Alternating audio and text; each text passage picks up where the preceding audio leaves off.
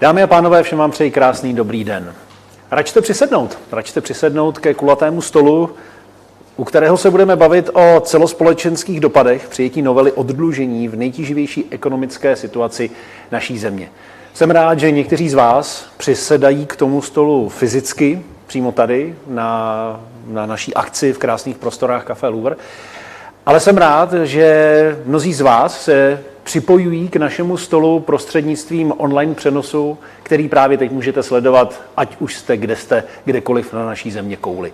A samozřejmě se i vy můžete zapojit do té diskuze u kulatého stolu, a to prostřednictvím aplikace Slido. Stačí zadat hashtag insolvence. Minulý týden měla vláda svou monstrózní tiskovku za 5.12. Já když se podívám na hodinky všech hlavních řečníků dnešního dne, tak eh, na jejich hodinkách se ručičky už téměř zakrývají v horní úvrati. A ten důvod je jednoduchý. Minulý měsíc, myslím, že to bylo 18. proburá celá novela insolvenčního zákona vládou bez jediné poznámky. V současné době se tato novela probouchává, proťukává dveřmi do poslanecké sněmovny, kde se bude ucházet o přízeň poslanců napříč politickým spektrem. Ale slovy klasika, položme se na otázku, je tato novela vůbec nutná? Jaký je současný stav insolvencí v České republice? A právě to bude první téma, kterým se budeme dnes u kulatého stolu zabývat. To druhé téma eh, budou dopady přijetí novely oddlužení právní, ekonomické a společenské. Takže těch témat, ty, ty témata jsou opravdu velmi důležitá právě v té době, kdy se novela insolvenčního zákona chystá do poslanecké sněmovny. Hlavními řečníky dnešního kulatého stolu budou docent doktor Bohumil Havel, což je vědecký pracovník Ústavu státu a práva a docent právnické fakulty Olomoucké univerzity.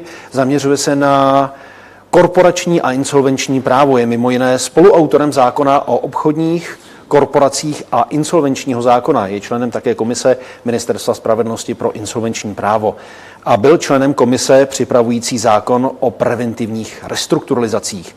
Dalším řečníkem je doktor Michal Žižlavský. Je vedoucím partnerem kanceláře AS Žižlavský. Ta má ve svém týmu kromě advokátů také 15 insolvenčních správců. Počtem spravovaných insolvenčních řízení je největší v České republice. Má zvláštní povolení k řešení úpadku bank, dalších finančních institucí a korporací.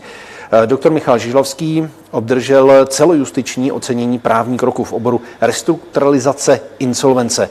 Je členem představenstva České advokátní komory, předsedou její sekce pro insolvenční právo a předsedou rady expertů Asociace insolvenčních správců.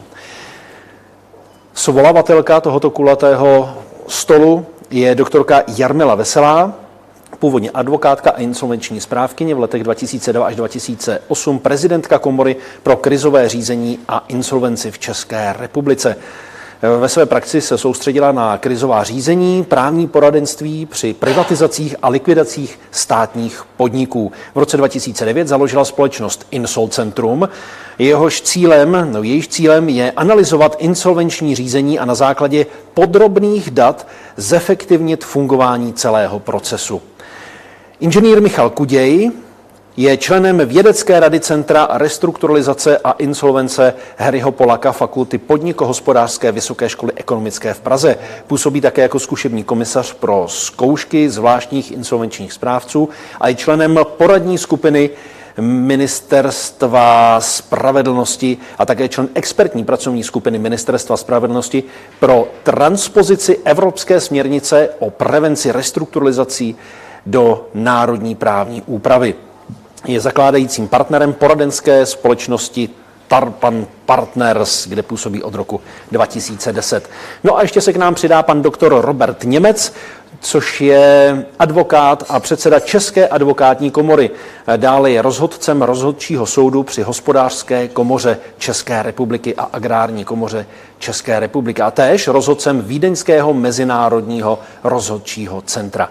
Je také členem International Bar Association.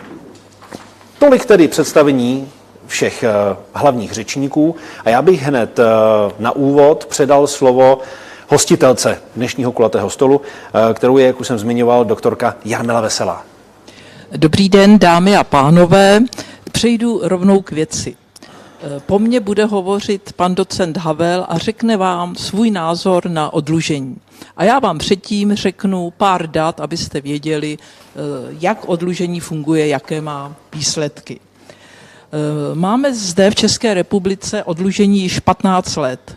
A za tu dobu soudy povolili odlužení 282 tisícům osob a z toho 148 tisíc lidí již získalo dokument o splnění.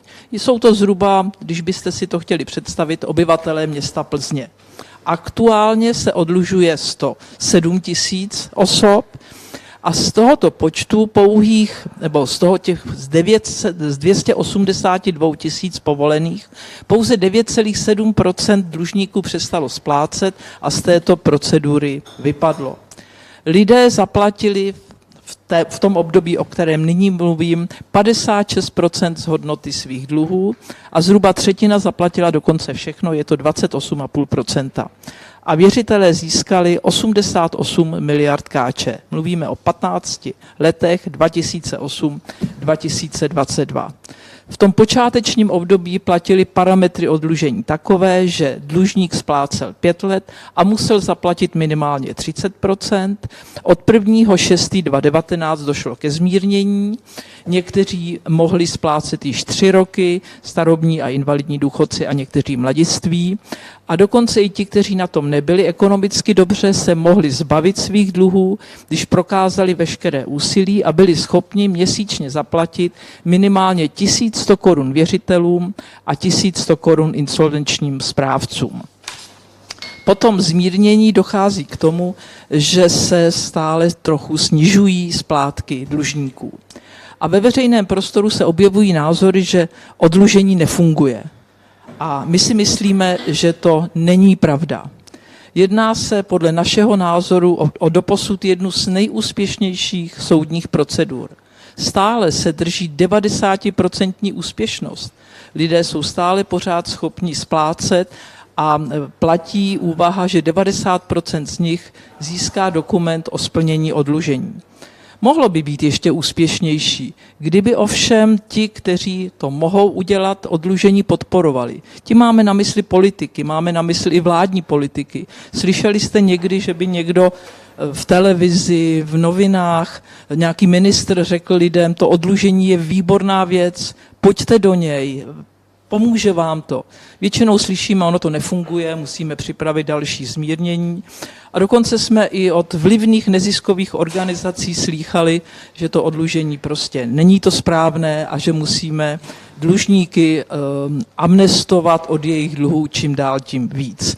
U těchto um, neziskovek, těch vlivných, převážil takový naivně populistický přístup, že dlužníci jsou chudáci, oběti věřitelů a my je musíme odlužit za každou cenu. A nyní dostane slovo pan docent Havel, který vám řekne z pohledu akademika, jak on vnímá odlužení. Ještě než se pan Havel ujme slova, tak eh, taková organizační, každého poprosím o zhruba 8 minut příspěvku, aby jsme tak nějak stihli do oběda odvysílat. Děkuji. Děkuji, děkuji za slovo.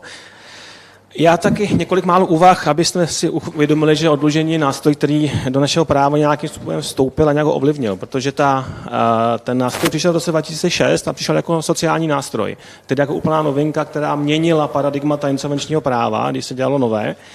A postupem času se skutečně precizovalo a zeměná judikatura ho postupně upravovala tak, že ten nástroj dneska v té oblasti insolvenčního práva funguje relativně volně, relativně rychle a relativně racionálně.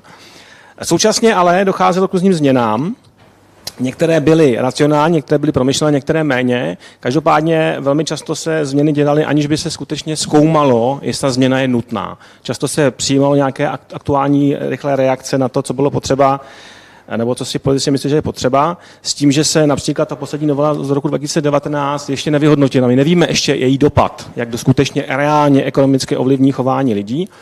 A co je třeba si vědomit, to odlužení přišlo do systému, kde předtím nic takového nebylo a ono to nastavilo myšlení. Ono to nastavilo způsob uvažování věřitelů, způsob uvažování dlužníků. Mělo to masivní ex ante efekt, lidé se naučili pracovat se svým dluhem, věřitelé s tím počítali, samozřejmě se to promítlo do nějakých cen a tak dále.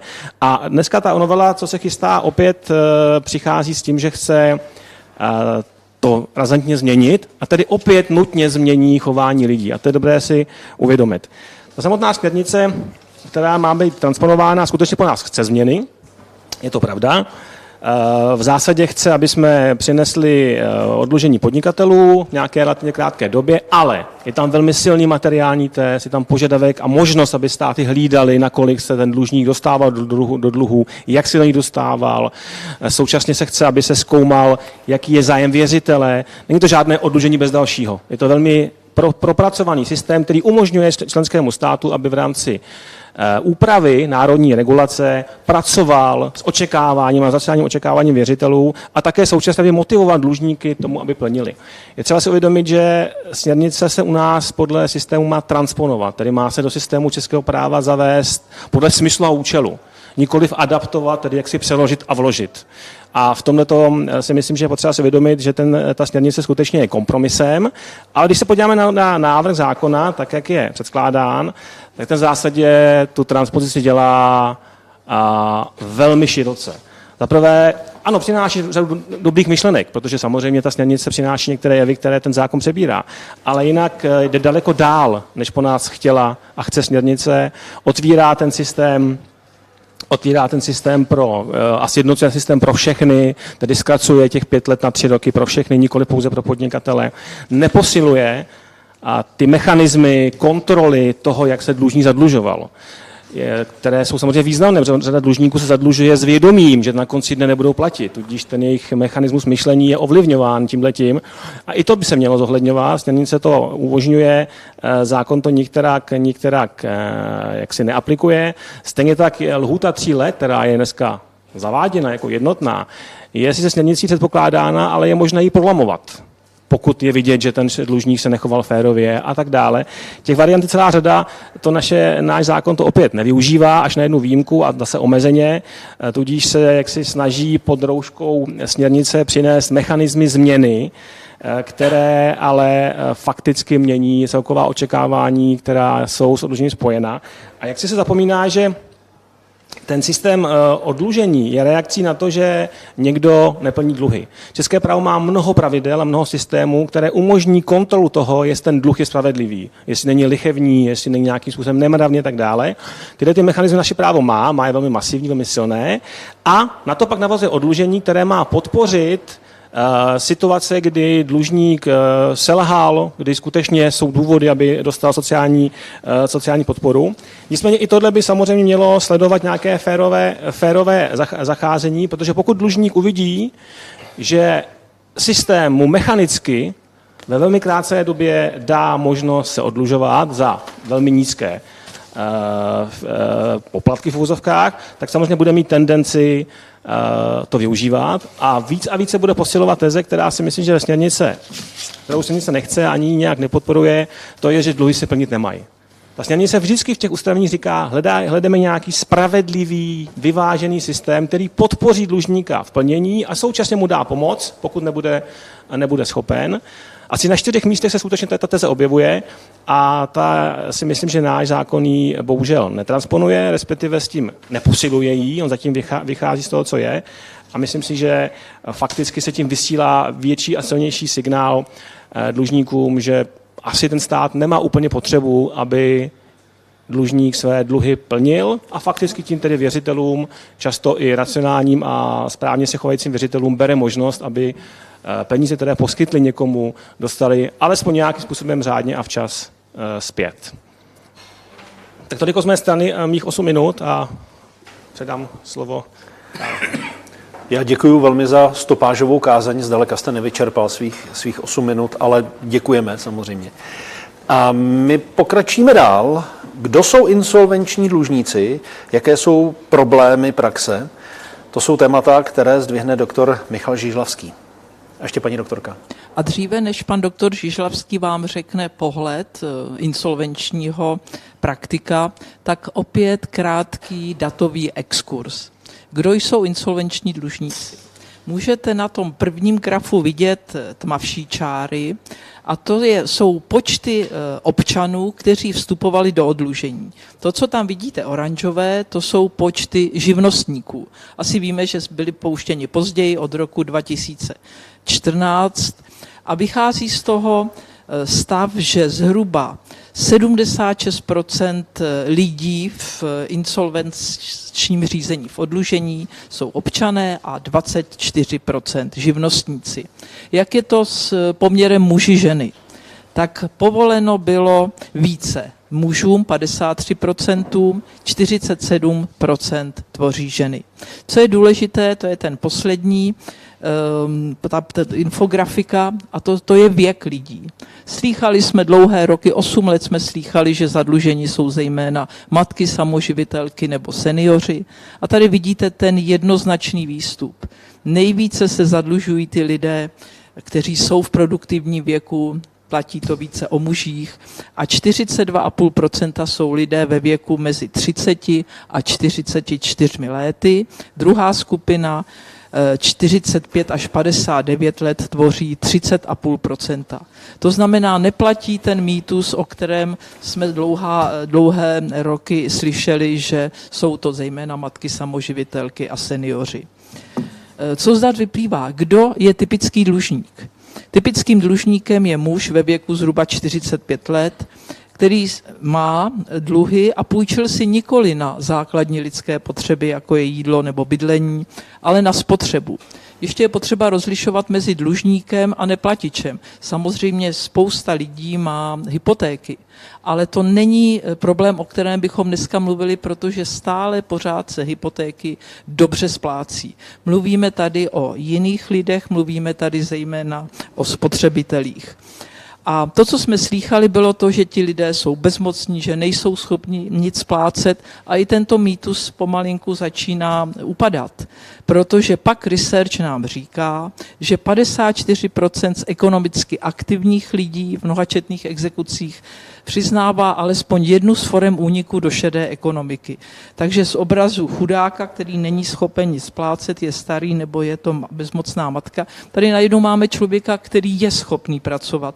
Akorát, že tedy pracuje spíše v šedé ekonomice a snaží se, aby ty příjmy eh, pokud možno ukryl. A to je nějaký takový základní vhled dodat a ještě se můžeme podívat na profese. Já, protože máme málo času, je pak proberu ve své prezentaci. Spíše se chci vypořádat s tvrzením, které říká, musíme ty lidi rychle odlužit, oni okamžitě začnou pracovat a prostě bude to znamenat velký přínos pro českou ekonomiku. A tady opět musíme trochu přemýšlet a uvažovat o reálných očekávání, nikoli o nereálných očekávání. Protože tito lidé dlouhodobě se pohybovali v šedé ekonomice, jejich profese nepatří mezi lukrativní povolání a zaměstnavatele nebudou mít zájem jim okamžitě nabízet dobře placené pracovní poměry a dávat jim stejné částky, jako dávají svým dlouhodobým zaměstnancům. To znamená, je dobře dostat lidi do řádné ekonomiky a myslíme si, že naopak pětiletý odlužovací proces může pomoci těmto lidem, aby si stabilizovali své pracovní návyky, aby se dostali do řádného měsíčního splácení a aby ten předstupeň předtím, než vstoupí do řádné ekonomiky, byl naopak tímto procesem adaptačním. A nyní tedy čas pro pana doktora Žižlavského. Děkuji. Já musím říci, že se celý svůj život pohybuji v praxi, 30 let, a vždy mě překvapí jedno, že když něco funguje, tak se hledají cesty, jak to eh, změnit. Eh, naprosto potvrzuji slova doktorky Veselé v tom, že oddlužení je právní proces, který na rozdíl od mnoha jiných procesů funguje. A myslím si, že by bylo nešťastné, aby fungovat přestal. Jak tady sedíme, tak eh, čtyři z nás jsou členy eh, poradní skupiny ministra eh, spravedlnosti a celá ta skupina nedoporučila plošné zkrácení z pěti na tři roky. To je pohled odborníků. A proč? To mé téma je, kdo jsou insolvenční dlužníci. Já si myslím, že se musíme podívat skutečně na detail a tak, jak to plyne z těch statistik, které tady zazněly, tak, jak to plyne z naší vlastní praxe, tak je zřejmé, že jsou zde dvě klíčové skupiny dlužníků, co se týče tedy počtu. Jednak jsou to lidé, kteří jsou v produktivním věku, jsou zdraví a jsou schopni vydělávat peníze, to je největší skupina těch osob. Pak jsou zde uh, důchodci a invalidé, to je druhá, menší, ale stále velká skupina těch osob. A pak tady zaznívá uh, ve veřejném prostoru velmi často téma matek samoživitelek. Tam se na to podívám ještě z trochu jiného pohledu. Ale eh, k těm dvěma klíčovým skupinám. Dnes po té novele z roku 2019, která ještě nestačila ani doběhnout, eh, je možné, aby se eh, ta hlavní skupina těch práce schopných lidí v produktivním věku oddlužila za tři roky, když splatí věřitelům 60% dluhu. Takže Eh, pokud rozložíme dlužníkovi, který je schopen pracovat, ten jeho dluh do tří let a ještě mu 40% odpustíme, tak on má možnost tím odlužením projít už dnes za tři roky. Co se týče té druhé skupiny, eh, důchodců a invalidů, tak ti už dnes tříleté odlužení mají a mají ho bez toho procenta. Nemusí dosáhnout žádného pevně stanoveného procenta a odluží se za ty tři roky. Myslím si, že legitimní otázka zní, eh, jestli je to málo. Jestli je to málo, když práce schopným lidem rozložíme dluh do tří let, odpustíme mu 40%, a nebo když to nezvládnou, mu dáme šanci odlužit se za pět let. Podle mého názoru eh, to málo není a můžeme se podívat na konkrétní příklad. Představte si, že si někdo vezme půjčku nebo úvěr, eh, který má splácet 10 let. Neplatí ho, chce tu svou situaci řešit, banka mu úvěr zesplatní, takže musí zaplatit celou částku. A pokud eh, by postupoval podle těch pravidel, která platí dnes, tak tomu, kdo mu ty peníze půjčil, nezaplatí všechno, ale když mu zaplatí alespoň 60%, tak za tři roky uh, tu svou situaci vyřešil, uh, nebo bude splácet ten svůj dluh pět let podle svých schopností a pokud si bude počínat tak, jak si počínat má, tak se také odluží, i když mu nezaplatí ani těch 60%. Chceme skutečně, aby se mu ta doba zkrátila bez toho stanoveného procenta ještě na tři roky? Proč? Musíme si uvědomit, že to, co nezaplatí eh, dlužníci, zaplatíme my všichni. Na to nedopláce jen věřitele.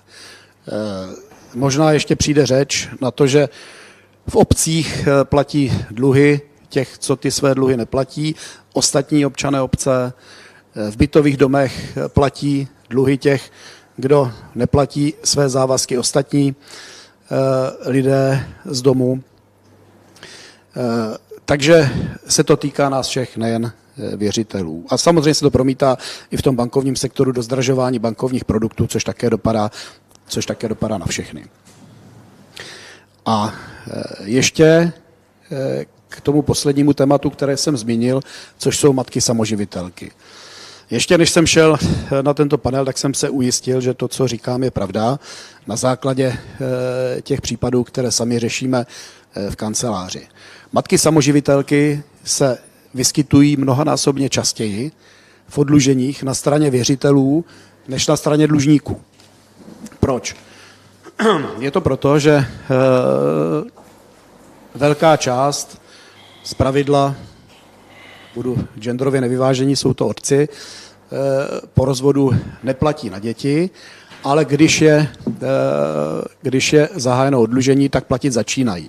Začínají platit z jednoho prostého důvodu, protože pokud by to výživné neplatili v průběhu odlužovacího procesu, tak jim soud to odlužení zruší a oni nedosáhnou toho cíle, pro který do toho odlužení vstupují, eh, eh, soud jim neodpustí zbytek dluhu.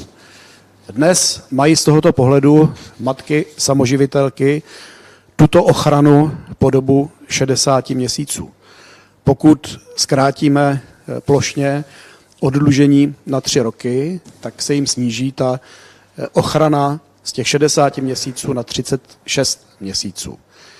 Takže pokud zaznívá uh, téma, které v tom veřejném prostoru skutečně je, z toho úhlu pohledu, že potřebují pomoci matky samoživitelky tím, že se zkrátí doba odlužení, tak je pravý opak pravdou. A poslední, co k tomu řeknu, je to, že eh, by se měly ty změny, které se provádí, provádět na základě dat, ne na základě pocitů, ne na základě populistických hesel, ale na základě reálných dat. Právě ta data eh, se eh, dnes zde představuje a já jsem velmi rád, že se představují.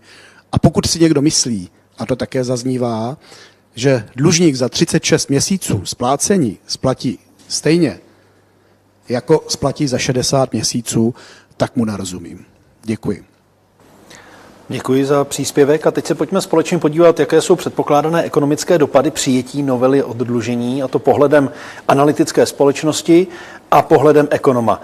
Doktorka Jarmila Veselá a inženýr Michal Kuděj. Tak já nejprve začnu našimi daty a pan inženýr Kuděj pak dá svůj pohled ekonoma. To, co můžete před sebou vidět, jsou data eh, České národní banky. A ta nám říkají, že téma, o kterém dnes mluvíme, je téma, eh, o kterém se bude mluvit nejenom příští týden, ale o které se bude mluvit několik příštích let. Je to téma eh, dluhů, téma zadluženosti a téma, jak zadluženost řešit. Pokud se týká eh, úvěru domácností, tak úvěry domácností jsou závažný a důležitý ekonomický faktor. Když eh, se podíváme na úvěry občanů i živnostníků dohromady, tak ta suma je větší, než jsou úvěry nefinančních podniků. To znamená, pro ekonomiku je to opravdu důležitý moment a my teďka stojíme na cestí. Stojíme na cestí toho, jak chce vláda a parlament přistoupit k dalšímu řešení situace Eh, dlouhodobě předlužených osob.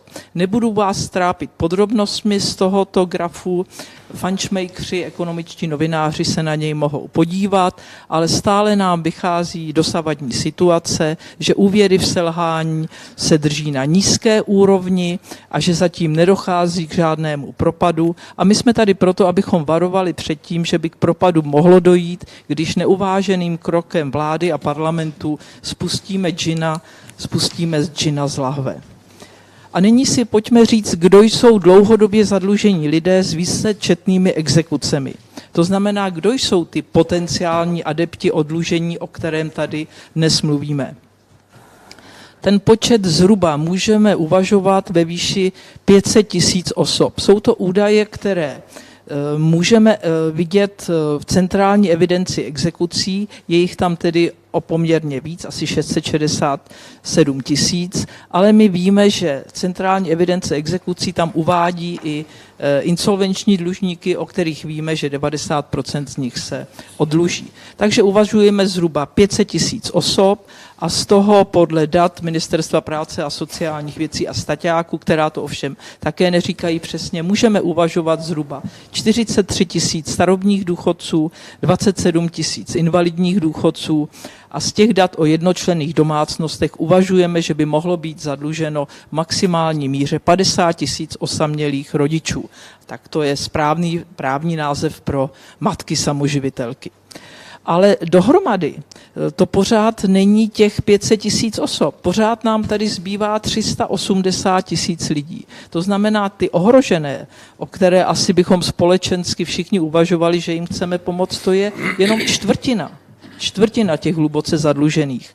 A těch ty tři čtvrtiny, těch 380 tisíc lidí, jsou lidé bez vážných zdravotních handicapů, v produktivním věku a z nich je zhruba 72% mužů. A to jsou ti, o kterých mluvíme, a to jsou ti, o kterých těch minulých sedm let jsme slýchali, že jsou bezmocní a že nejsou schopni žádného splácení. A data ukazují, že to není pravda. V této souvislosti bych chtěla upozornit, zatím jsme o tom nikdy nikdo z nás nemluvil, ale je potřeba vědět, že připravujeme právní úpravu do budoucnosti. My ji připravujeme i pro ty lidi, kteří zatím nejsou zadluženi. A jestliže ji udělá vláda a parlament velmi lehkomyslnou, tak vlastně dáváme návod těm budoucím lidem, aby si řekli, tak proč já bych byl poslední hlupák a všechno platil, teď já se prostě za tři roky snadno odlužím. Neměli bychom o té budoucnosti, neměli bychom na ní zapomínat. A pojďme si říct, jaký je přístup státu k, k vymáhání pohledávek. Eh, stát stále vymáhací procedury zeslabuje a stále zeslabuje pozici věřitelů. Jenom krátce aktuální záležitosti. Zastavují se bagatelní exekuce, to jsou exekuce do hodnoty 1500 korun, zastavují se bezvýsledné exekuce, zhruba, které, které v šesti letech nebyly vymoženy, odpouští se příslušenství pohledávek, zejména tedy veřejnoprávních, to jsou akce milostivé léto 1 až 4. A pak tady vidíte grafy, kterým prosím věnujte pozornost, protože oni jsou důležité. Na tom horním grafu vidíte, jak se v posledních pěti letech vyvíjela nezabavitelná částka. Máme to uvedeno pro, když je jeden dlužník a když má jednu vyživovanou osobu nebo dvě vyživované osoby. A je to zhruba tak, že za těch pět let se ta částka zvýšila dvojnásobně. Takže před pěti eh, lety ta jeho chráněná částka byla o polovinu nižší. A s tím souvisí druhý graf, který nám říká, kolik vlastně se dá v tom vymáhání dlužníkům srazit. A tady vidíte rozdíl mezi insolvencema a exekucema. A ten rozdíl je poměrně značný. To je také možná důvod, proč lidi nechtějí do insolvence vstoupit, protože se jim sráží více. Ale to, co vidíte, a to, co nás vedlo k tomu odhadu, kolik vlastně lidé zaplatí ve třech letech, je ta úplně to poslední číslo 01 2023. A to nám říká, že tento graf je udělán na čistý příjem 20 tisíc, který nám vychází z těch posledních statistických vzorků v insolvenčních řízeních. A při těch 20 tisících by ten člověk formálně neměl zaplatit nic. A o tom musíme uvažovat. Takže stát připravuje kroky, které vlastně brání tomu, aby dlužníci formálně mohli své dluhy splácet. A samozřejmě k té motivaci lidí nebo k tomu, jestli vstoupí nebo nevstoupí, tak um, je ovlivňuje i veřejný prostor, ovlivňuje vyjádření politiků, o kterém se mluvila, protože oni je nikdy nepodnítili k tomu, aby vstupovali, nebo zásadně ne, nedělali promo, promo odlužení. Jsou to vyjádření některých neziskovek, kteří eh, hlásají tu, ten svůj princip, že čím jako budeme říkat, že je na tom dlužník hůř, tím lépe. A ono to vždy není správné řešení. A to všechno se teda promítá do myšlení těchto lidí a oni již mají téměř legitimní očekávání, že se jim dluhy odpustí, že oni je nebudou muset splácet. Tak k tomu jsme se dostali tedy na počátku roku 2023. Ně, nějaká čísla o tom, jaká je výše dluhů tak eh, v období 2013 až 2018 jsme evidovali průměrnou výši dluhu 660 tisíc. A když si vezmeme ten poslední statistický vzorek, tak samozřejmě došlo ke zvýšení a u občanů se pohybuje hodnota zhruba okolo milionu korun a pozor, u OSVČ a nebo u těch lidí, kteří již skončili, ale soudy tam u nich mají uvedeno e, IČO, tak to jsou 2 miliony. To znamená, ta suma je zřetelně vyšší a samozřejmě nikdy se už nikdo nedozví, jaké ti lidé měli reálné dluhy, protože dochází k zastavování, jejich pohledávek. Dochází k tomu, že v insolvencích už se přihlašuje většinou příslušenství jenom do hodnoty jistiny, protože to, co je nad je podřízenou pohledávkou. Mnoho věřitelů už ani nepřihlašuje do odlužení pohledávky, protože mají malé uspokojení. Takže ty dluhy pravděpodobně, o kterých my tady uvažujeme, jsou možná ještě nižší než ty skutečné. Nepůjdeme tady do podrobností, jenom pro vaši informaci. Obecně muži mají vyšší dluhy, ale k vašemu překvapení oni asi, ne asi, ale určitě lépe splácí. Na druhou stranu jsou méně disciplinovaní, takže do odlužení nastoupilo 53%, to jste slyšeli, ale ten dokument, že jsou osvobozeni, to už je halpun halp. Těch mužů z toho vypadlo trochu víc. O průměrných čistých příjmech jsme si říkali, že v současném období je to 20 tisíc, okolo toho roku 2019 to bylo zhruba 16 tisíc. A teď jenom krátce ťuknu, jaké jsou profese insolvenčních dlužníků. Abychom si řekli něco k té úvaze, že ehm, když oni se odluží nebo když do toho vstoupí, jak prostě budou mít báječné platy a jak miliardy půjdou do státního rozpočtu, musíme být, bylo by to hezké, ale je to bohužel nepravděpodobné, protože zhruba 23% z těchto lidí jsou profese obsluha strojů a zařízení montéři řidiči, pak tam máme velkou skupinu těch starobních a invalidních důchodců, zhruba 19% nám v tom vzorku vyšlo, 16% jsou pracovníci ve službách a prodeji, a 14% pomocní a nekvalifikovaní pracovníci uklízeči. Pak jsou tam teda čo zhruba 7%, mateřská dovolená a úřad práce. Říkám to proto, abychom si udělali představu, jak ti lidé mohou začít pracovat, jak je podporovat, ale abychom neměli nějaké nereálné, nereálné předpoklady. A my jsme provedli výpočet, kolik si myslíme, že by získali získali věřitelé, když se bude odlužovat pět let jako doposud, anebo když se to zkrátí na tři, na tři roky. A propočítali jsme to, co jsem vám říkala, ehm, výše průměrného dluhu k živnostníkům, výše průměrného dluhu k občanům a ten celkový dluh nám u těch 380 ehm, tisíc lidí vychází zhruba 475 miliard, to je zhruba půl, půl bilionu. A jak to tedy dopadne? Říkáme při pětiletém odlužení, když by se přece jenom ještě více zkoumalo jejich příjmy, v současné době je to tak, že zejména ti šikovnější dlužníci si to umí naštelovat tak, že oni ty příjmy nemají příliš velké. Oni si tak stanoví hranici, aby prostě nemuseli příliš platit. Na to je potřeba, aby se soudy eh, aby se na to soudy dívali, aby správci toto hodnotili ale nedělejme si iluze, že najednou ti lidé začnou dostávat, dostávat o mnoho víc a říkáme si, že by mohli uhradit zhruba 30%. Ne již těch 56%, ale 30% si myslíme, že by bylo dosažitelné. Za těch pět let může dojít k té stabilizaci toho ekonomického chování. Dokonce někteří uváděli, že i v průběhu té doby lidi se prostě rozplatili a třeba platili i více. A jak to bude ve třech letech? My jsme napočítali pro tři roky, že by ti lidé zaplatili zhruba 6,5%. A tam uvažujeme to, o čem jste slyšeli. Výši jejich příjmů, výši nezabavitelných eh, částek, výši srážek a i to jejich očekávání. Nebudu vás strápit, je to tam podrobně popsáno, tak ty, které zajímá ekonomika, si ten, tu úvahu mohou přečíst. A to, co by za e, tři roky zaplatili a tvořilo to 6,5%, tak nám dává dohromady zhruba 30,8 miliardy. Proti těm 30% je to snížení minimálně o 100 miliard. A říkáme, ty přímé ztráty, které se stanou, jestliže vláda a parlament přijmou tříleté odlužení, se v této rychlé první části Eh, budou dotýkat, dotýkat věřitelů 100 miliard a z těchto 100 miliard má stát 15%, to znamená, to je 15 miliard. Nejvíce mají zdravotní pojišťovny.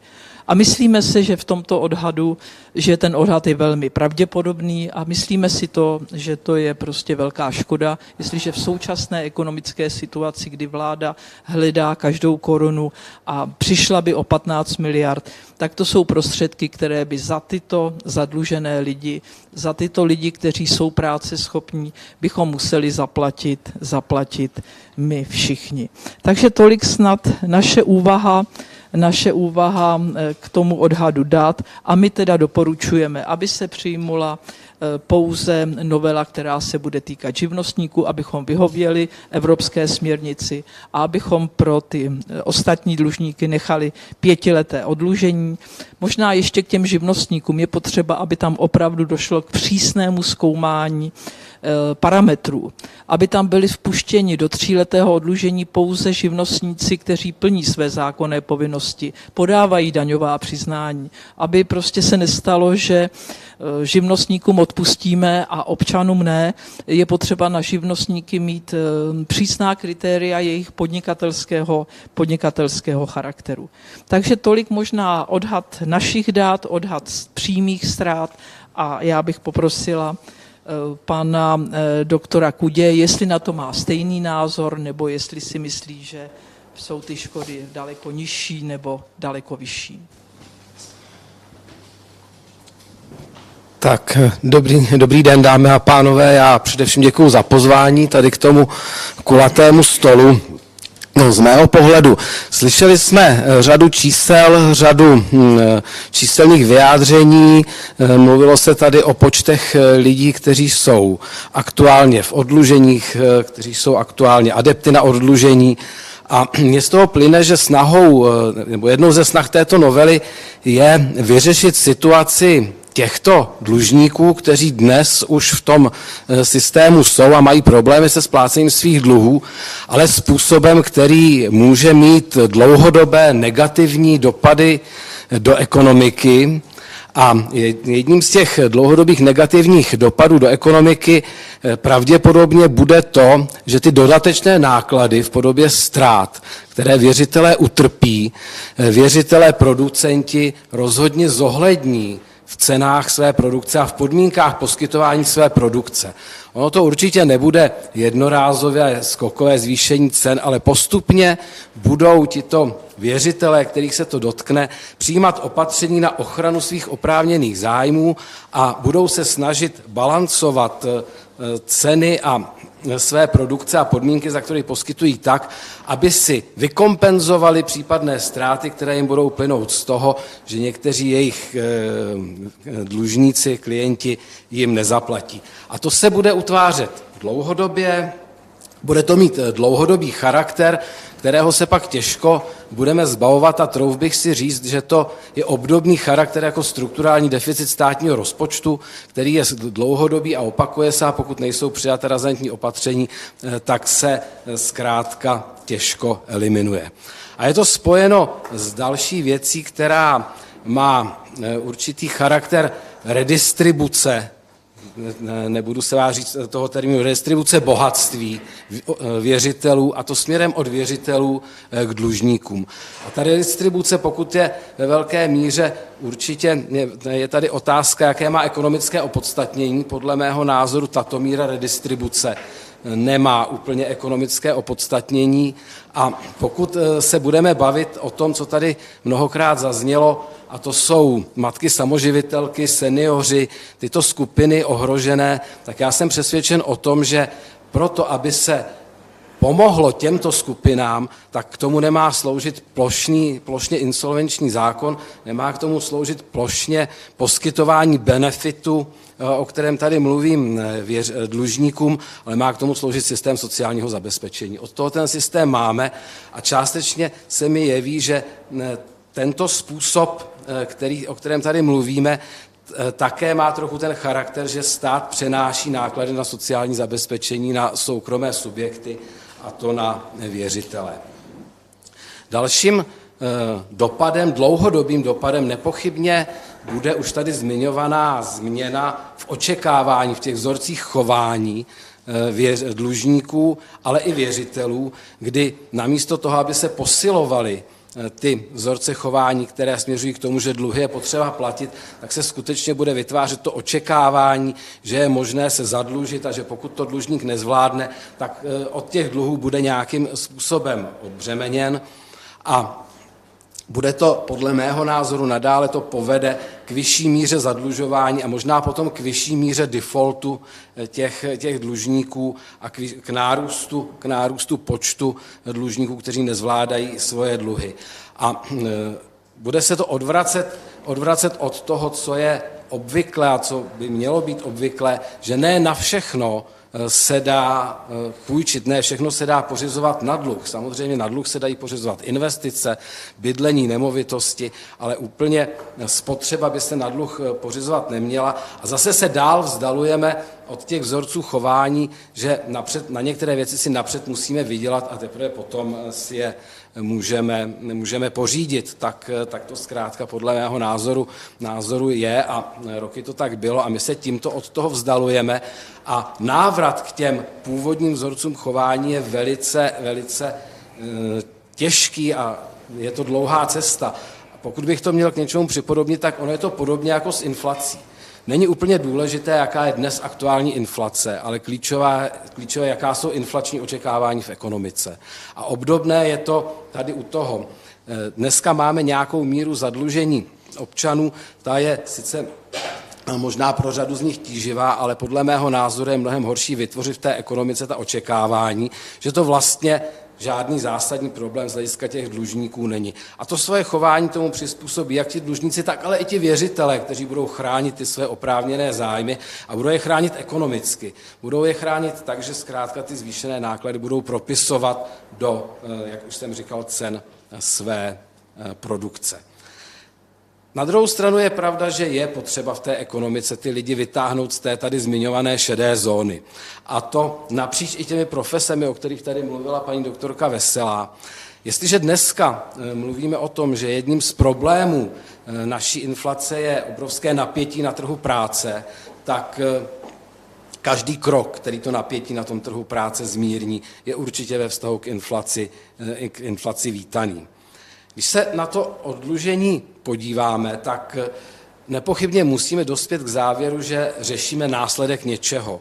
Takže určitě by bylo vhodné se zamyslet nad tou příčinou, kde je ta příčina, jak se stává, že se zadlužují lidé, kteří eh, nejsou následně schopni platit, eh, platit své dluhy, jakým způsobem eh, je možné, že prostě jim jsou poskytovány půjčky, že jsou jim poskytovány prodeje na splátky, Určitě se shodneme na tom, že řada lidí, kteří nedosáhnou na klasické bankovní úvěry, tak se potom vrhají eh, do toho světa těch nebankovních eh, poskytovatelů, mnohdy eh, na hranici legality a tak dále.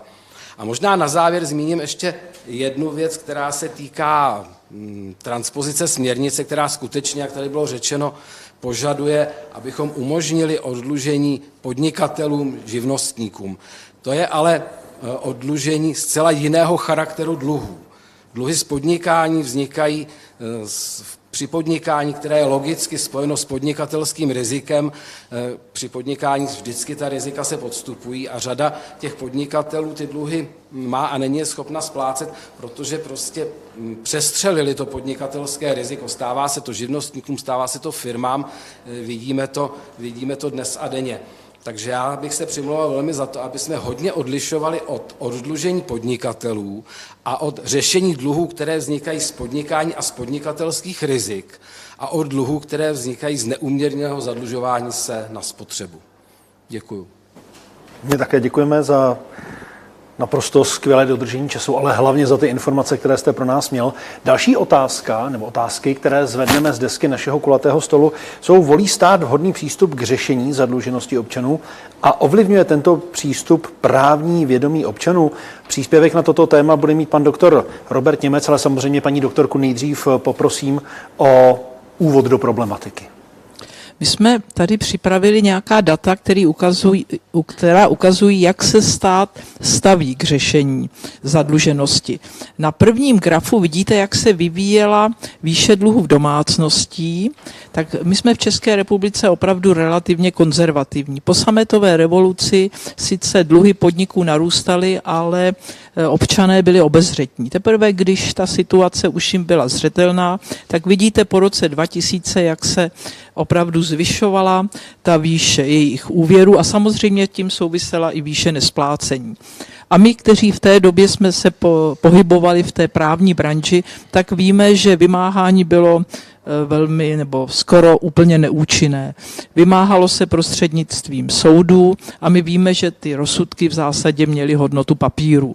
A na to stát se reagoval a byla vytvořena přijat zákon o soudních eh, exekutorech a opravdu tedy eh, k tomu vymáhání prostřednictvím soudních exekutorů došlo. To vidíte počty exekucí na tom druhém grafu ty tmavé a na to potom navazovaly ta, ta, ta žlutá data, která ukazovala, jak se přijala úprava odlužování a jak se lidé tedy mohli svých dluhů zbavit. A jak stát e, postupuje? Tak ve své době, když bylo vidět, že se musí řešit neplacení občanů, tak eh, velice fandil věřitelům. To znamená, zřízení soudních exekutorů bylo takové, že oni opravdu měli velké pravomoci, státy příliš nekontroloval, docházelo k excesům a když postupně se to začalo objevovat, tak stát zase úplně obrátil a nyní se vlastně pohybujeme, pohybujeme ve stavu, že se bojuje proti exekucím a připouští se odpouštění eh, dluhů. To znamená, vždy je to levá nebo pravá a ta rovnováha se velice těžko nastavuje. Ehm, a jenom si tak pojďme říct pár dat, jenom pro vaši informaci, abychom věděli, kolik vlastně to řešení, současné řešení um, zadluženosti, kolik nás stojí. Takže zastavování bagatelních exekucí nás stálo 447 milionů, to bylo data, které zaplatili soudy exekutorům do konce ledna.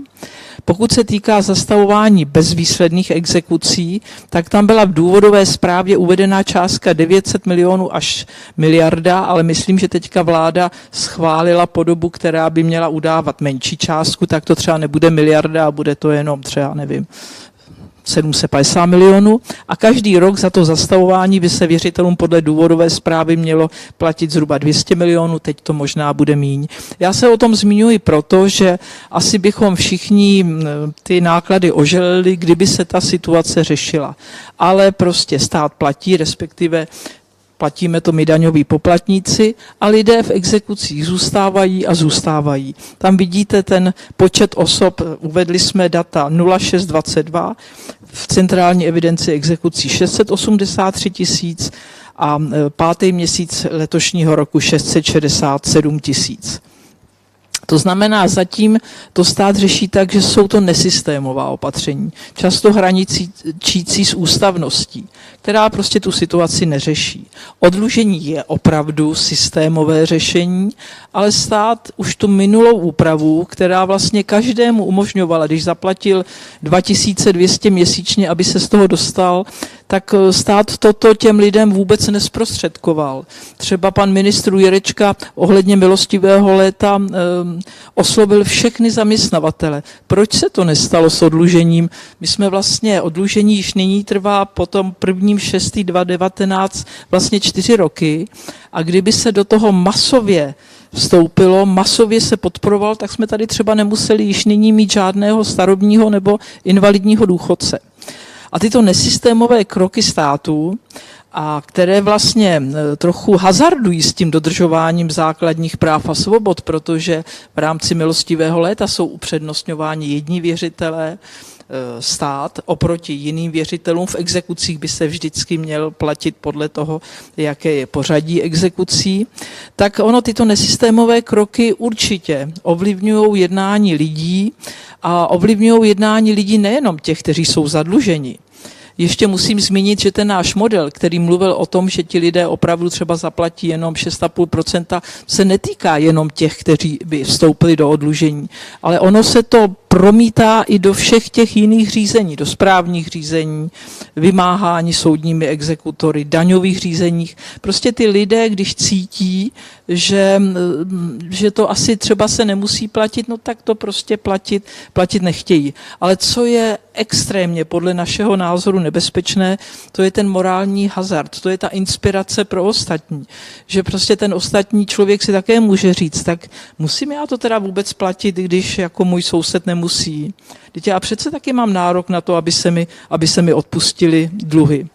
A říkáme to proto, že ta tradičně konzervativní a odpovědná česká populace by tímto krokem, který je opravdu krok, myslím si, zcela asi i historický, by mohla začít měnit svůj charakter, který byl jedním z nejlepších rysů našeho národa. Tak to je náš postřeh a pan doktor Němec třeba bude mít úplně jiné postřehy. Dobré dopoledne. Já se, já se obávám, že já vlastně eh, do té diskuze nepřinesu už mnoho nového, protože všechno, co tady zaznělo, tak eh, v podstatě mohu jenom potvrdit. Já bych měl na úvod říct, že tady sedím jako eh, předseda České advokátní komory, ale můj názor na věc asi do značné míry ovlivňuje především to, že celou svoji kariéru pracuji jako advokát a jako advokát pracuji většinou v oblasti bankovnictví na straně bank a věřitelů, takže můj pohled v tomto není úplně, úplně nezaujatý, prostě dívám se na to pohledem své profesní zkušenosti.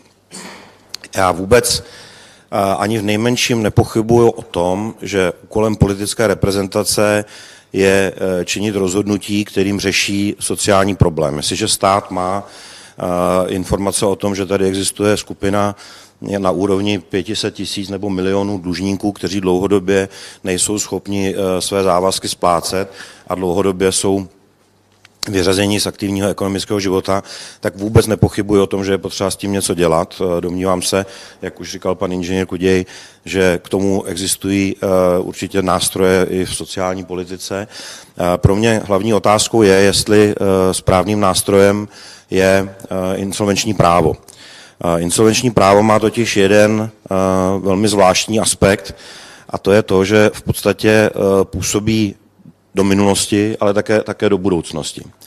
Je otázkou, jestli způsobem nebo smyslem přijetí této úpravy má být vyřešení problému jednoho milionu nebo půl milionu občanů, kteří jsou v exekucích a nejsou schopni splácet své závazky.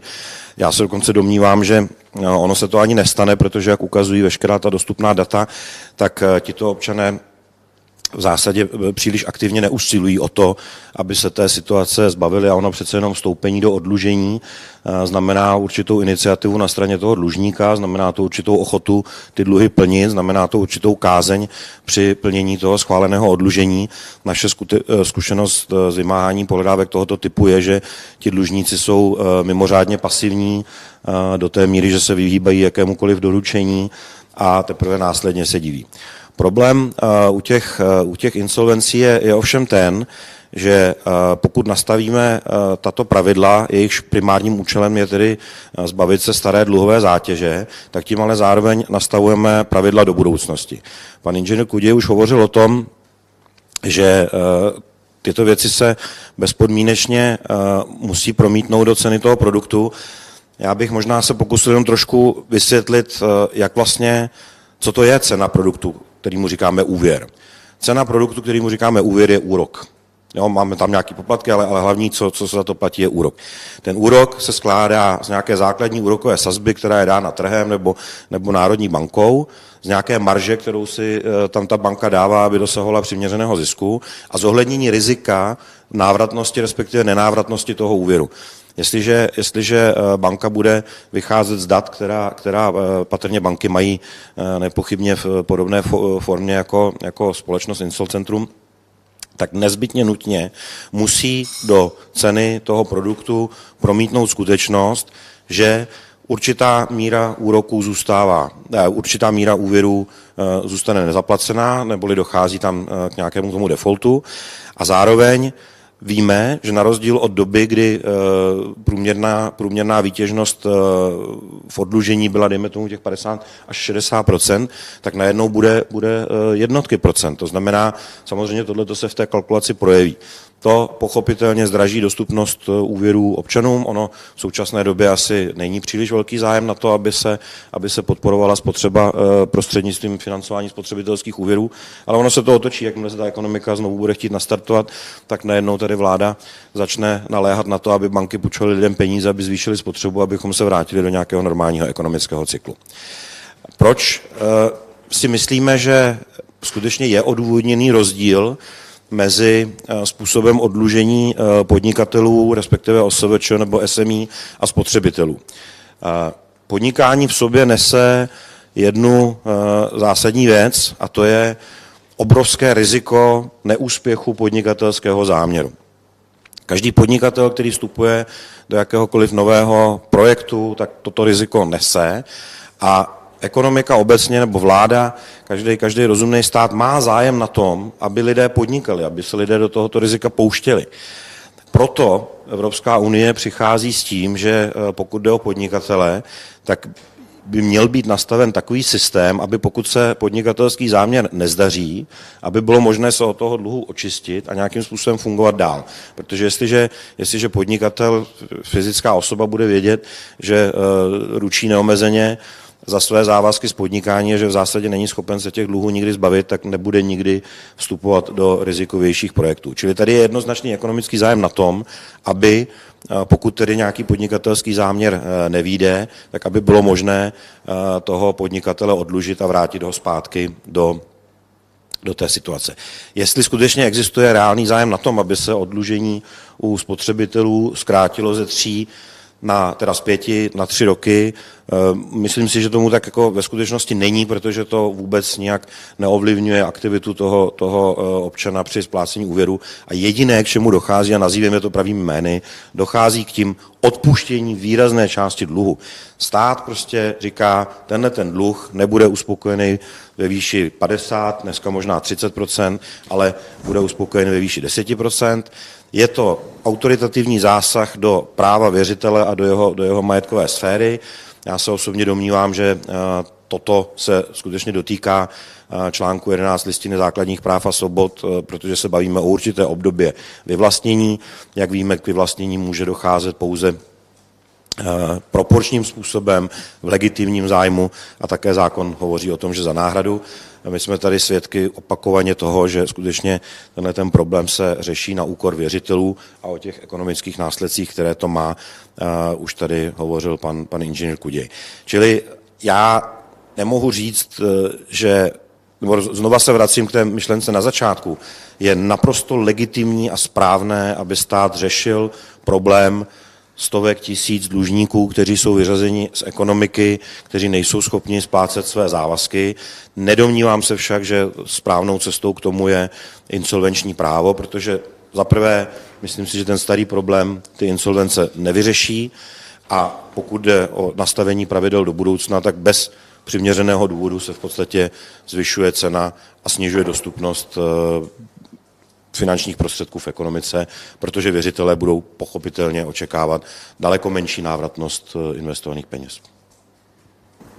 Tak eh, doktor Robert Němec nám uzavřel první část. Vy, kteří nás sledujete online, tak se můžete zapojit do diskuze a to pomocí aplikace Slido. Stačí zadat hashtag insolvence. Tam můžete pokládat dotazy, na které budeme odpovídat po té druhé části, kterou právě teď startujeme a která nese název Dopady přijetí novely oddlužení právní, ekonomické a společenské.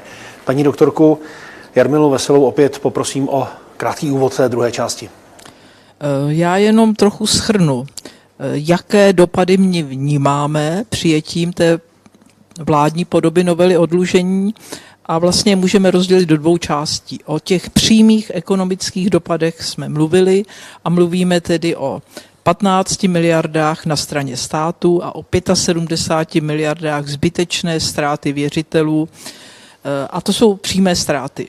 Neumíme v současné době vypočítat ztráty, které by vyplynuly z morálního hazardu ani se do toho nechceme pouštět, protože se domníváme, že by to mohla být i nějaká inspirace, inspirace pro společnost. Spíše možná ještě než kolegové se vyjádří k tomu, co jsme tady, tady všichni říkali, um, bych přece jenom trochu varovala před um, před tím, abychom všechno úplně uvolnili. Prostě snadné odlužení jako metoda řešení závazků pro širokou populaci by byla pro naši republiku v současné ekonomické situaci opravdu velkým, velkým problémem. Um, a dříve, než dám slovo kolegům, tak vám řeknu naše poslední dojmy, které máme z jednání ze starosti, z jednání třeba s těmi lidmi z bytových družstev a my si to možná obecně ani neuvědomujeme, protože třeba my bezprostředně nejsme ohroženi ale to, co jsme slyšeli třeba na té severočeské sekci bytových družstev, tak tam, tam to byli prostě staří nebo starší lidé, kteří celou tu dobu dělají toho předsedu bytového družstva. A oni říkají, to naše malé bytové družstvo um, to prostě nezaplatí za ty dlužníky. Tady, když budou dlužníci dva, tak už ty byty ztrácejí hodnotu. Já, co jsem celý život dělal, tak vlastně nyní přichází vníveč. Ty lidé byli opravdu hodně, eh, řekla bych, až rezignovaní. A úplně v poslední době jsme byli, jsme se účastnili jednání moravské sekce, Morava a Slesko, abychom byli přesní. A tam ti lidé, protože už vnímali ty dopady úsporné, úsporného balíčku a těch kroků vlády, tak tam už byli, v podstatě se nám zdálo až rozčilení. Tam prostě jeden ten člověk křičel, podívejte se, my jsme tady nezažili slušného dlužníka. A, a pak nějaký starý pán tam za náma přišel a říkal, já se na to tak dívám a z nás prostě ten stát dostane každou korunu a ten dlužník v tom našem baráku, to, je to mladý chlap a nezaplatí, nezaplatí nic. Tak možná, že to jsou um, věřitelé, kteří jsou nedobrovolní a možná, nevím, jak bychom je nazvali nevinní ale eh, stát to asi neví, tam žádný ministr nebyl. Ale pro ty lidi to opravdu může být existenční ohrožení. Tak to bych jenom snad chtěla říct dříve, než se kolegové vyjádří eh, k tomu, jak oni to vnímají. My si myslíme, že toto by prostě mohlo dojít veřejnosti s nějakým spožděním. Zatím se ty dluhy pořád docela platily, pořád nějaké vymáhání fungovalo, ale jestliže lidem to v této situaci, v této eh, relativně obtížné ekonomické situaci dojde, tak ty lidé prostě budou, budou ehm, jak bych to řekla, prostě demoralizovaní. Oni přestanou věřit eh, v, ve vládu a v její opatření. A to je asi to, co si myslíme, že by bylo to poslední, co by se mohlo stát. A nebo nedej bože, aby se začala ta naše společnost dělit na lidi, kteří budou platit do poslední koruny a lidi, kteří si řeknou, že platit nemusí. Tak tolik možná na úvod a nyní se k tomu vyjádří každý podle toho, jak jsme, jak jsme postupovali v té první části. A pan docent Havel. Já jenom ještě, než se pan docent eh, ujme slova, tak poprosím o přeřízení na pět minut. Pět minut na každý příspěvek. Je to tak eh, správně, paní doktorko? Pochybujete. Výborně. Takže eh, docent doktor Bohumil Havel. Jo, děkuji. Já asi několik málo poznatků, které si myslím, že se prolínají těmi našimi řečmi. A zaprvé, my se pohybujeme ve světě práva soukromého. To znamená, vztahy mezi věřitelem a dlužníkem z velké části jsou čistě dohodnuté, soukromoprávní, žádný zásah státu. A v oblasti soukromého práva platí už od nepaměti zásada, že dluhy se mají plnit. Dokonce je napsaná zákonníku občanském, výslovně, že dluhy se mají plnit. Myslím si, že eh, to je leitmotiv, který je potřeba pořád mít v hlavě, protože eh, jakási, jakýsi smír ve společnosti funguje tehdy, pokud se skutečně slovo plní, pokud se dluhy plní. Eh, často se dneska objevuje teze, že vlastně ti, co jsou v těch situacích, které jsou komplikované, mají nárok na pomoc, mají nárok na zásah státu. Tady si myslím, že je potřeba si asi uvědomit, že nárok žádný nemají.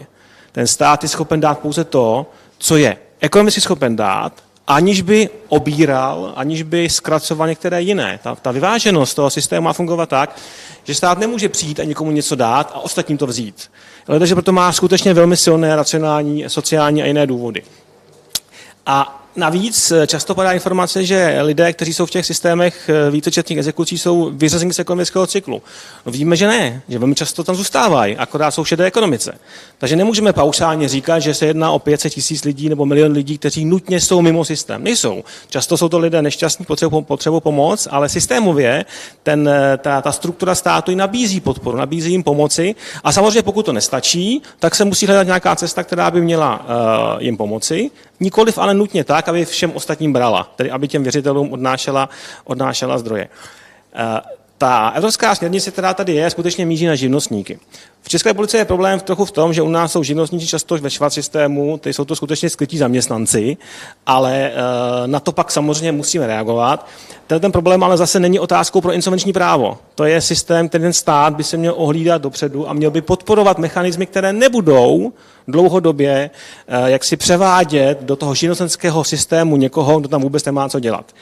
Uh, ta směrnice současně zmiňoval jsem to, stojí na nějaké vyváženosti. Ta vyváženost uh, uvažuje o tom, že chráním dlužníky, kteří potřebují pomoc, aby se mohli restartovat, říká tomu fresh start.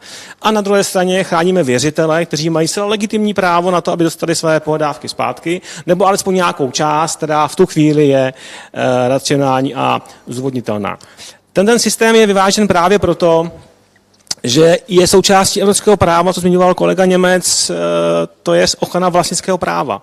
Vlastnické právo nemůže jen tak odebrat. Musím vždycky najít nějaké proporční důvody, musím najít nějaký zákon, který to jasně řekne a musí to být za náhradu. A ano, asi jsme všichni schopni nést nějaké náklady, které jsou spojeny s podporou těch, kteří skutečně sociální podporu potřebují. Otázka je ale, kde je hranice těch nákladů, jak se rozloží po společnosti a nakolik to je proporčně zdůvodnitelné. Ta testace, která je u nás v článku 11, prochází v celé Evropě. Odlužení je fenomén, který v Evropě máme a velmi často se testuje právě hranicemi ústavnosti a hranicemi toho, jestli eh, ten zásah do vlastnického práva soukromých osob eh, není k extrémní. A poslední bod, eh, už taky kolega zmiňoval, ten zásah státu tady skutečně přichází mocensky. On se schovává za směrnici, ale ve skutečnosti míří úplně někam jinam. Směrnice chce pouze podnikatele a pouze nějakým způsobem uh, jim dát podporu. Navíc jasně zohledňuje dluhy z podnikání, dluhy z nepodnikání. Skutečně pracuje s tou kategorií velmi, velmi intenzivně. A ten návrh jde velice, velice široce bokem, sjednocuje všecky. Zase s odkazem na podporu slabších stran, ale jak jste viděli, těch, těch v tom systému je menšina. Ten systém skutečně většinově pracuje s lidmi, kteří jsou schopni se živit, jsou schopni pracovat. Ano, možná potřebují nějakou podporu, Nikoliv nutně ale podporu, která eh, povede k odlužení, respektive vyvlastnění věřitelů, kteří, eh, kteří jim poskytovali své, své prostředky korektně, zcela férově, zcela. A Čím více ten systém bude posilovat to, že někdo má nárok na to, aby mu byl odpuštěn každý sedmý rok jeho dluh a budeme biblicky jak se snažit tvrdit, že to je spravedlivé, tak tím více skutečně to ten systém bude se vychylovat a bude více podporovat eh, to, že dluhy se eh, eh, plnit nemusí, což v tom sociálním světě může vést nějakým otázkám myšlení lidí a v tom právním světě nám to vlastně říká, že samotná zásada civilního práva, že dluhy se mají plnit, možná není úplně pravdivá.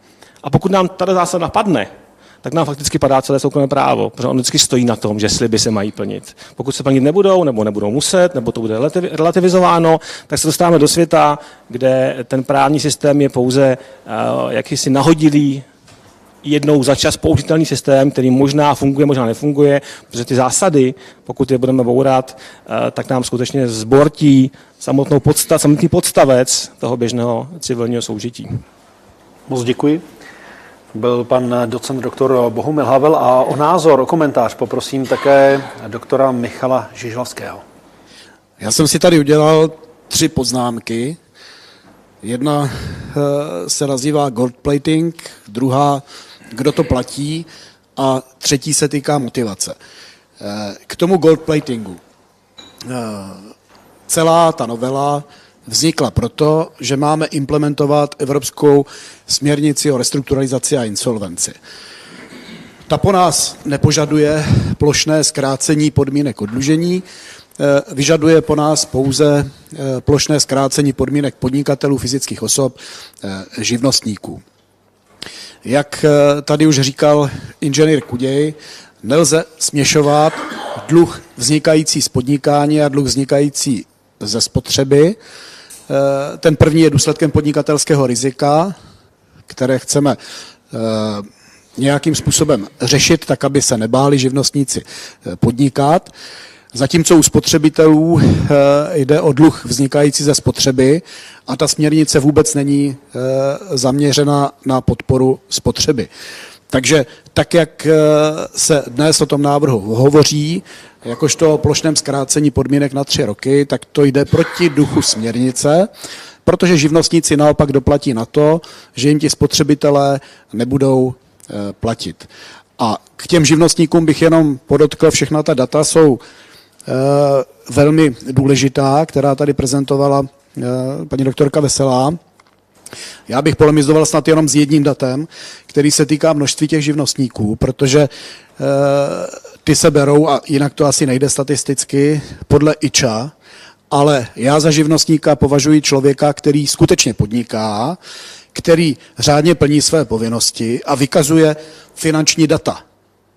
Protože právě na základě těch finančních dat můžeme zjistit, kolik se mu dá strhávat při tom podnikání a jestli se to těm věřitelům vlastně vyplatí oproti nějakému jinému e, e, řešení. Takže Tolik tedy k tomu, že ten gold plating, eh, tedy implementace směrnice nad její požadovaný rámec, nedává smysl. Co se týče té druhé poznámky, kdo to platí? Když jdete do restaurace, tak z pravidla platí, že ten, kdo poroučí, taky platí. Tady poroučí stát a platí to někdo jiný. Tady to platí věřitelé, platí to občané obcí, eh, platí to vlastníci bytů, členové bytových družstev, takže by měl být stát velmi uvážlivý v tom, jaké změny provádí a také by se slušelo, aby se toho, kdo to platí, ptal. A to tady už také zaznělo. Tady chybí nějaká seriózní analýza, jestli si to nejen ti, kteří to platí, ale dokonce i ti, kteří eh, tedy tím odlužením procházejí, přejí tyto změny. Naopak, já ve svém okolí zaznamenávám eh, opačný názor. A musíme si uvědomit, že když se ten systém vychýlí, tak se velmi snadno ze současných věřitelů mohou stát dlužníci. No a ta poslední poznámka, motivace.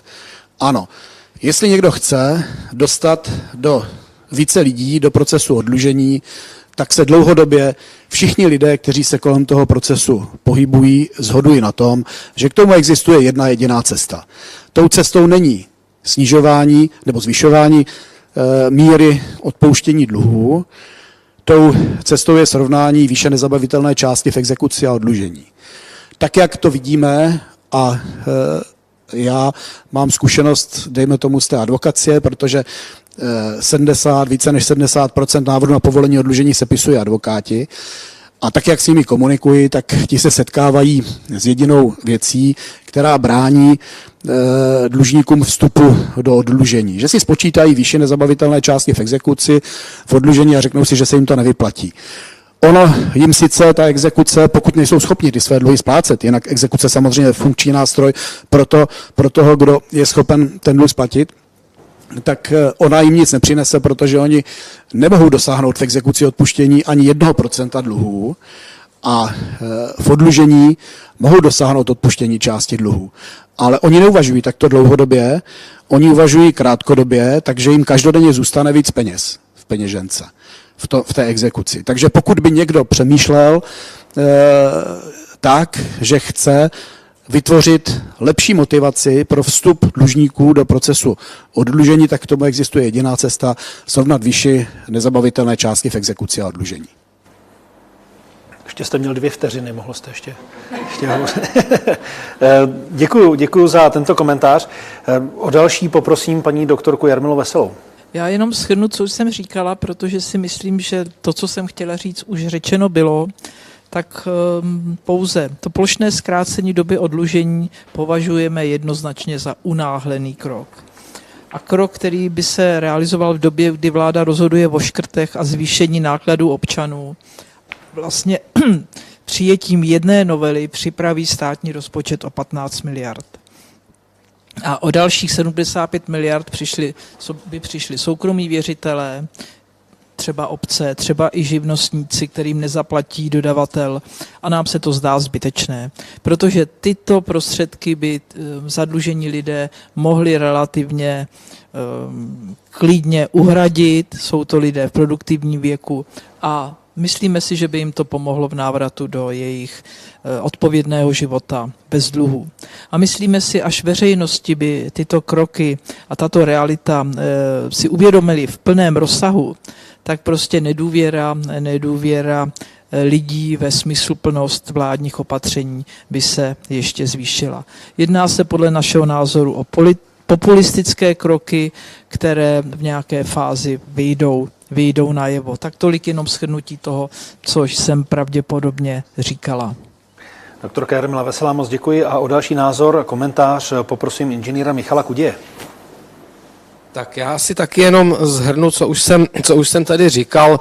Eh, jak jsem, jak jsem říkal, já tam vidím dvě eh, poměrně zásadní hrozby do budoucnosti pro ekonomiku. Tou první je ten tady už několikrát změněný posun toho paradigmatu ohledně dluhů, toho těch vzorců chování, že od toho, že dluhy se, dluhy se mají platit až k tomu, že zadlužování a cokoliv si pořizování na dluh není zas až takovým problémem. A to druhé, skutečně ty zmiňované dodatečné náklady v podobě těch ztrát věřitelů, které, ať se nám to líbí nebo nelíbí, tak prostě se propíšou v té ekonomice eh, do těch cen a podmínek a vždycky eh, takové situace znamenají eh, něco, čemu my říkáme zvyšování transakčních nákladů v ekonomice a to sebou mimo jiné nese i snížení konkurenceschopnosti ekonomiky v dlouhém období a určitě si všichni umíme uvědomit určité produkty eh, v naší ekonomice, které jsou dlouhodobě kritizovány eh, s tím, že eh, ceny těchto produktů v České republice jsou ve srovnání s ostatními zeměmi Evropské unie vyšší. A tady si můžeme zrovna položit otázku, jestli nejsou vyšší právě proto, že producenti těchto produktů chrání některé své oprávněné zájmy, které při eh, poskytování těchto produktů v České republice chránit, eh, chránit musí. A já myslím, že to tady eh, velmi plasticky řekl kolega pan doktor Němec s těmi úroky a s tou rizikovou přirážkou, kterou banky nepochybně k těm úrokům z poskytnutých úvěrů přirazí a budou o nich, o této přirážce nepochybně uvažovat. Možná bych se eh, ještě zmínil o těch dluzích z podnikání a o tom, co vlastně po nás se směrnice a kde to všechno začalo. Já jsem mnohokrát zaslechl názor, že je velmi těžké oddělit dluhy z podnikání u živnostníků, respektive osob samostatně výdělečně činných od ostatních dluhů. Já si myslím, že to snad ani není možno myslet vážně, protože oddělit eh, dluhy z podnikání od ostatních dluhů je aspoň pro nás ekonomicky ekonomy velmi snadné. A pokud eh, někde ten charakter je, je nejasný, tak jsou, to, tak jsou to jednotky případů, ale argumentace, že není možné oddělit dluhy z podnikání od dluhů spotřebitelských či jakýchkoliv jiných, já považuji za argumentaci zcela irrelevantní. Takže pokud já bych se, já bych se na to měl podívat, tak hm, z toho ekonomického pohledu a dlouhodobého pohledu, který je eh, určitě v té ekonomice klíčový, já si myslím, že ty hrozby jsou ty dvě, které jsem na začátku začátku pojmenovala. To je ta změna, změna paradigmatu a zvýšení transakčních nákladů v ekonomice. Michal Kuděj, moc děkuji a o závěrečný komentář bych poprosil doktora Roberta Němce. To, to je vždycky nevýhoda toho posledního komentáře, protože hmm. kolegové skutečně už jako řekli úplně všechno a, a já to nechci opakovat. Já bych jenom řekl jednu věc. Náš stát, vláda, teďka s obrovským překvapením zjistila, že ono to ekonomické perpetuum mobile prostě nefunguje. Že to je naprosto jasný zákon, jestliže se na jedné straně zvyšují výdaje, tak se na druhé straně musí zvyšovat příjmy, jinak to skutečně nejde. Prostě ekonomika je v tomhle směru extrémně jednoduchá. Jestliže stát e, zvyšuje výdaje, e, stali jsme se, jak se obecně říká, dotační ekonomikou, tak někde skutečně ty peníze musí vzít. A jediný příjem, který stát doopravdy má, je příjem z daní. To znamená, jestli někdo, jestli někdo dlouhodobě uvažoval o tom, že porostou výdaje, tak eh, bylo bláhové se domnívat, že zároveň u toho neporostou daně. A u té ekonomiky eh, soukromé s pohledávkami je to úplně, úplně stejné pravidlo. Jestliže bude klesat vymahatelnost a dobytnost pohledávek, tím dražší budou úvěry. To není, to není uh, něco, co bych uh, vymyslel, jako, nebo bylo to nějaký obrovský objevení, ale já myslím, že si strašně málo veřejnost uvědomuje a, a dokonce mám pocit, že ani politická reprezentace si neuvědomuje, že on to na konci dne vždy někdo musí zaplatit a ten někdo je pořád ten stejný subjekt. To je každý z nás, tak jak tady sedíme. Každý občan, který platí daně, chodí do práce, každý občan, který má hypotéku, splácí úvěr, každý občan, který má finanční leasing na, na auto. Čili to není, to není o tom, že by se ty peníze někde snesly z hůry, ono to dokonce podle mého podezření ani není o tom, že by eh, věřitelé na konci dne měli měli nižší, nižší zisky. Ono se to vždycky do té ekonomiky promítne a vždycky je to tak, že ten, eh, tak jak tady většina z nás sedí, každý někdy měl nějakou hypotéku, platíme nějaký daně, tak skutečně jsme to v konečném důsledku my občané, kteří tyhle ty sociální experimenty zaplatíme ze svých kapsy. Tak moc děkuji za tento komentář. Paní doktorka? Já bych zkusila závěrečné schrnutí. Můžete, anebo jestli dáme nejdřív prostor a pak to schrnete? Já si myslím, že já už jsem řekla Schrňte to. plně. Tak já bych to schrnula. A to, co vlastně eh, jsme chtěli dnes říct, eh, je to, co by mohl vnímat každý občan České republiky, že dluhy zdravých a práceschopných neplatičů zaplatí v případě plošného zkrácení všichni občané České republiky. A my, jak tady sedíme, tak jsme se shodli v tom, že si myslíme, že vládní novela není ten správný krok.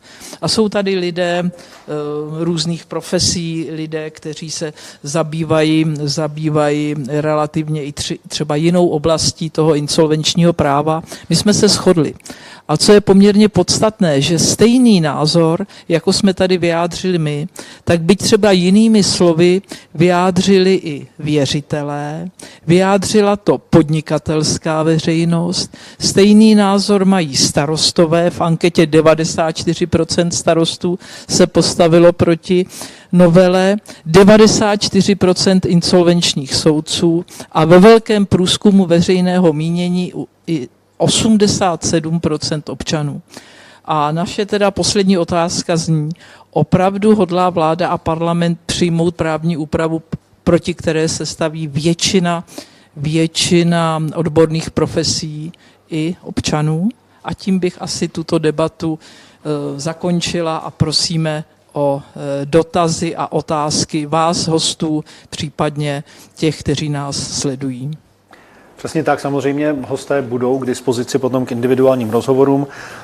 Na vaše otázky čekají docent doktor Bohumil Havel, doktor Michal Žižlavský, doktorka Jarmila Veselá, inženýr Michal Kuděj a doktor Robert Němec. Někdo tady v sále nějakou pichlavku chce hodit na kulatý stůl? Jestli tomu tak není, tak si ji třeba rozmyslete. Já tady tedy zabrousím do aplikace Slido.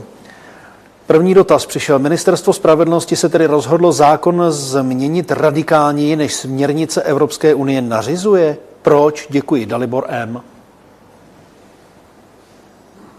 Ty asi ne, nejsme schopni hovořit za ministerstvo. Nicméně ty argumenty, které padají ze strany eh, ministerstva, jsou takové, že směrnice nám to nezakazuje, Byť na druhé straně je to určitá míra goldplatingu, tedy že jdeme nad rámec toho, co po nás směrnice chce. Současně některé evropské státy tak skutečně udělali, mají jednotný režim pro podnikatele a nepodnikatele, nicméně na komisi a na všech odborných jednání, které jsme vedli, vždycky padl jeden finální a fatální argument, to je, že to je v programovém prohlášení vlády. A to byl hlavní argument, který ze ministerstva padal, protože samozřejmě i ministerstvo si bylo vědomo toho, že jde do sporné, eh, do sporné části a jak říkal kolega Žižlavský komise, která k tomu seděla, eh, se vyjádřila jednoznačně proti. Takže to rozhodnutí, že půjdeme touto cestou, tedy nad rámec směrnice, je spíše politické než právní. Děkuji. Další dotaz. Dobrý den. Je největší nevýhodou odlužení to, že lidé raději setrvávají v exekucích, že mají někde domluvený oficiálně nízký příjem a srážky mají proto nižší? No já na to odpovím velmi jednoduše. Ano. Děkuji. Další anonymní dotaz. Je to tedy tak, že kdyby se po novele v roce 2019 vložila energie do pomoci a komunikace směrem k seniorům, mohli by tito lidé už nyní ve větší míře být bez dluhu?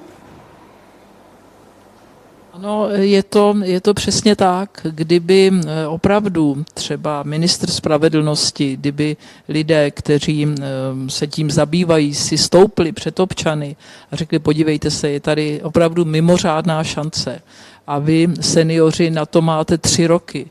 A i v tom jako nejkrajnějším případě, když seženete 2200 měsíčně, tak se z toho dostanete tak já myslím, že ty lidé by to prostě vyslyšeli. Já vám mohu říct případ konkrétního člověka, kterého osobně znám. Je to opravdu vážně handicapovaný člověk. Bez pomoci se prostě neobrátí v posteli, je po nemocnicích a tento člověk ze svého invalidního důchodu je schopen se odlužit. Tak proč by to nezvládli třeba ti ostatní seniori, a proč by to v pěti letech, eh, pane Bože, nezvládli lidé v produktivním věku, kteří mají ruce, mají nohy, mají hlavu, ale měl by jim to někdo srozumitelně říct a měl by jim také říct, jaké nevýhody je očekávají, když zůstávají v šedé ekonomice, případně v exekucích, aby jim řekl, že nebudete mít velký důchod, když se vám stane nějaká nehoda nebo něco, tak jaké budete mít eh, nemocenské a tak dál. A tomu tu péči nikdo eh, až do poslední chvíle nevěnoval. Děkuji. Další dotaz je takovým tím důkazem, že naši diváci v online přenosu sledují velmi pozorně a, a velmi, velmi citlivě vnímají, co tady zaznívá u dnešního kulatého stolu. Tak ten dotaz zní, jak je možné, že Ministerstvo spravedlnosti předkládá změnu zákona, kterou nemá podpořenou daty? Na základě čeho se tedy rozhodují? Díky za odpověď, Jan. Zaznělo takové hlasité nevím tedy. Já myslím, že to rozhodnutí je skutečně politické, je opřeno o částečnou povinnost transpozice, ta tam skutečně je. Nicméně to samotné rozhodnutí o tom sjednocení eh, tu odbornou linku pod sebou příliš nemá. Je to možná řešení, ale je to skutečně otázka rozhodnutí politiku. Děkuji. Dozrál nějaký dotaz tady v sále? Není tomu tak. Jak jsem říkal, samozřejmě všichni hosté jsou vám plně k dispozici po skončení přenosu, po skončení oficiální části kulatého stolu. Moc děkuji za svolání této akce a za to, že byla uspořádána paní doktorce Jarmile Veselé ze společnosti Insolcentrum. A děkuji za návštěvu a za příspěvky docentu doktoru Bohumilu Havlovi, doktoru Michalu Žižlavskému, inženýru Michalu Kudějovi a doktoru Robertu Němcovi. Já jenom na závěr asi taková prozba za nás, za všechny. Doufejme, že to, co zaznělo dnes na tomto kulatém stole, nezůstane jen na tomto stole, ale že se ty informace, které tady dnes zazněly, dostanou do vědomí nejen veřejnosti, ale především poslanců, kteří budou mít eh, insolvenční zákon na stole v nejbližších dnech, týdnech, možná měsících, aby se tyto informace dostaly k senátorům, kteří pak budou mít tento zákon na stole. A samozřejmě budeme rádi, když tyto informace bude mít i prezident, který nakonec ten zákon stejně bude muset podepsat, nebo nebude muset podepsat, prostě ho může nechat přepracovat. Ale legislativní proces je něco jiného, to tady dnes řešit nebudeme. Moc vám děkuji za to, že jste dnes přispěli do této odborné diskuze. Díky vám, že jste se zúčastnili přímo tady v sále. A děkuji i vám, doma u televizních obrazovek nebo u svých mobilních telefonů, že jste sledovali tento, tento dnešní kulatý stůl. Ještě jednou díky za pozornost. Prezentaci si můžete stáhnout na stránkách Insol Centrum. QR kód funguje báječně, takže si ho můžete rovnou eh, čeknout a tu prezentaci se všemi těmi příspěvky si můžete stáhnout už teď a můžete s nimi pracovat. Tak ještě jednou díky, mějte se krásně, dávajte na sebe pozor a nashledanou.